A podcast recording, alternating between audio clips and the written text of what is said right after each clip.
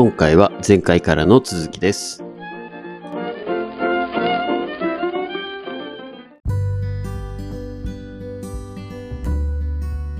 だって結局ね、今2023年で、はいあと2年もしたら、うん2025年ですと。で、うんその頃には結局今の段階の世代っていう人たちが、全員が75歳以上になるわけですよ。うん。人口的に言うと。人口の数的に言うとね。うん。で、あと2年で75以上ってことは、今もううん70代の前半、73とかじゃないですか。うん。うん。じゃあ、その75になった後、うんえー25年以降ですね、のはい10年先、2035年、ないし、まあ、5年後、2030年から35年の間って、うんその、えー段階の世代の方々が最低の年齢が75スタートなんで、言ったら80から90になるわけですよね。はいはいはいはい。じゃあそこの年齢になって、まあ、ピンピン元気な方もいらっしゃるとは思うけども、うん。じゃあ、あんだけの体力勝負の農業を、その80、90になってやり続けられるかどうか、いや、そうですね。それはね。うん。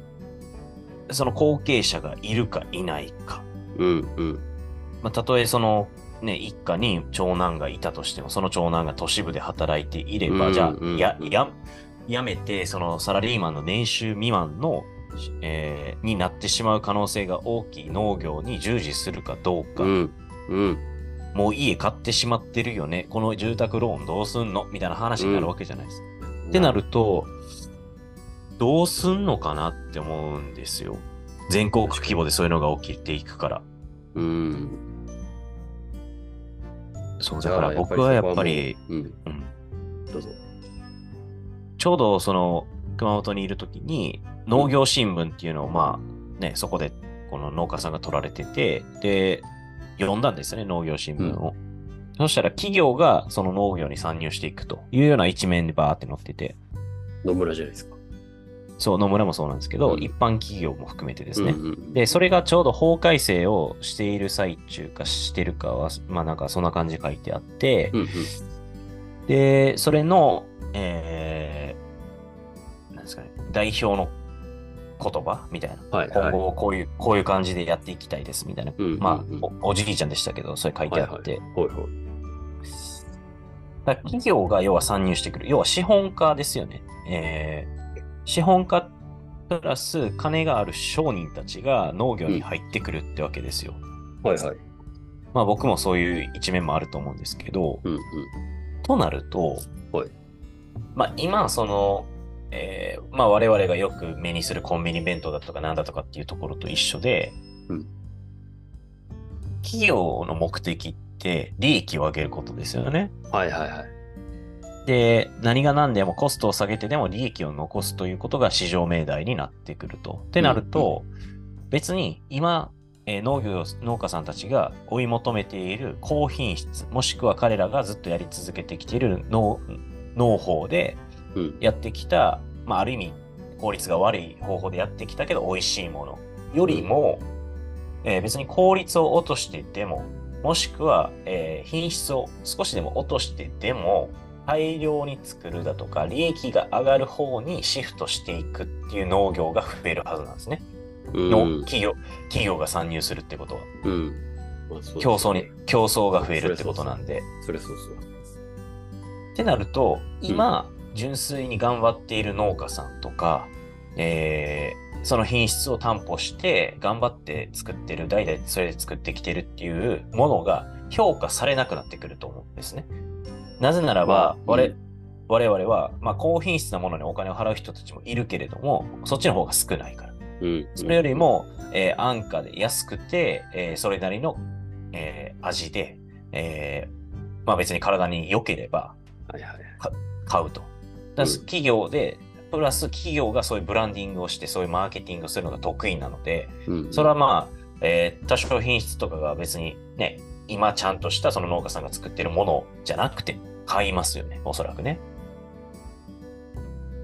そうですね。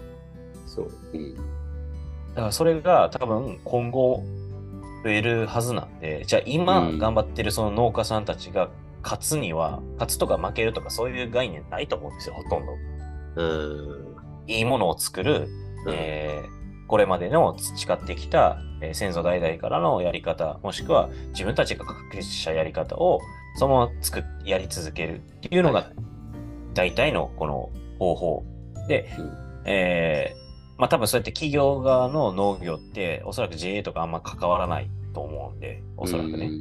イメージで言うと、まあ少しは関わるんでしょうけれども、はいはいそういう、そういうノウハウとか吸収するのは多分企業側の方がうまいから。ってなると、今の頑張ってる農家さんたちはさらに買い叩かれる可能性、要は売り上げが減るだとか、うん。うん。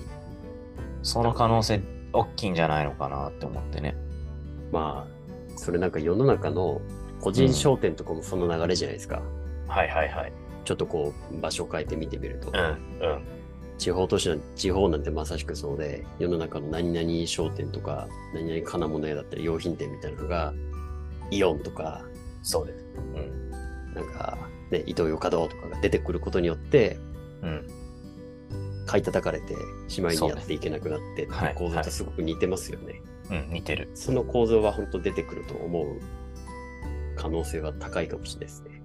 うんでもなんかこれ、確か B のさんが来た時にもその話をした気がしますけど、うんやっぱり唯一残り、生き残りかけられるのって、もうやっぱね、ちょっと安っぽく聞こえたらあれなんですけど、愛だと思うんですよね。うん、手塩にかけるとか、うん、う。もうんそういうところをどっかでやっぱり組んでくれるっていうところにしか残す道ってないんじゃないですか。だってそれは高品質で、低単価で、うん、ではもう勝てるわけないんで、うん、そこじゃない部分ですよね。こう体験も踏まえた、やっぱストーリーを消費者に届けて買ってもらうっていう、応援したくなるっていう、そこでしか生き残りはかけられないと思うんで、うん。うん。今までと同じやり方でいいか悪いかって言ったら、マハラさんがおっしゃるように、良くないとは思うんですけど、うん。なんで、こう、高効率を目指すか、まあ、効率っていうよりも、愛情を込めるかっていう、その、うんなんかこう、大きく分かれる気がすごくしてます。特に AI とかロボットがどんどんどんどん出てくると、担い手なんて逆にそっちでできちゃうって、うんク。オリティが高いものができるっていう可能性は高いと思うんで、そうやね。うん。いや、めちゃめちゃ難しい岐路のタイミングだと思いますよ、今。う本当に。ん。本当にそう思います。でもね、その中でも、天原さんがやったように、うん一回体験してみないと何事も言えないですからね。そう。うん。やっぱりそこでの課題感とか、うんいや、これは本当若い人やり、確かにやりたがれねえわっていう、なぜやりたがらないかも、やっぱやってみるとわかんないじゃないですか。うん。そういった意味でも、すごい大きい経験ですね。僕もなんか改めてやりたくなり、やりたいなと思いましたもん、今の話を聞いて。